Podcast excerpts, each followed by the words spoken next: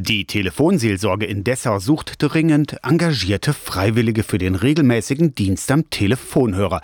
Menschen, die anderen ein wenig von ihrer Zeit schenken und zuhören. Was die Interessenten außer der Zeit noch mitbringen sollten, weiß Andreas Kroffrag, der Leiter der Telefonseelsorge Dessau. Eine gesunde Neugier am Menschen, psychischer Stabilität ist wichtig. Uns rufen viele Menschen an, da geht es um Alltagsprobleme, aber uns rufen eben auch Menschen an in schweren Krisensituationen, Menschen mit Suizidgedanken, wo ich selber einen guten und festen Stand haben muss, um nicht gleich umgehauen zu werden. Bei der Telefonseelsorge in Dessau hat die Zahl der Anrufe im Vergleich zum Vorjahr um 17 Prozent zugenommen. 13.500 Mal hat das Telefon geklingelt.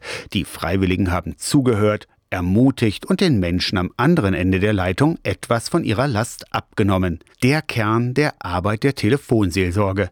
Die häufigsten Themen sind Einsamkeit, Krankheit, Beziehungsprobleme und psychische Schwierigkeiten. Telefonseelsorge ist keine Therapie, betont Andreas Kroffrag. Aber Telefonseelsorge kann eine gute Ergänzung sein zu einem therapeutischen Angebot. Telefonseelsorge ist einfach da, wenn ich jemanden brauche zum Sprechen und das ist der Therapeut in der Regel nicht. Im Herbst beginnt die nächste Ausbildung bei der Telefonseelsorge Dessau mit weiteren Dienststellen in Wernigerode und Wittenberg. Ein Jahr dauert der Kurs. Ihr lernt Gesprächsführung, psychologische Grundlagen werden vermittelt und ihr lernt euch selbst besser kennen. Ich glaube, es ist ganz wichtig, dass ich mich mit mir selber gut auseinandergesetzt habe und meine eigenen Stärken und Schwächen gut weiß, um dann auch hilfreich sein zu können am Telefon.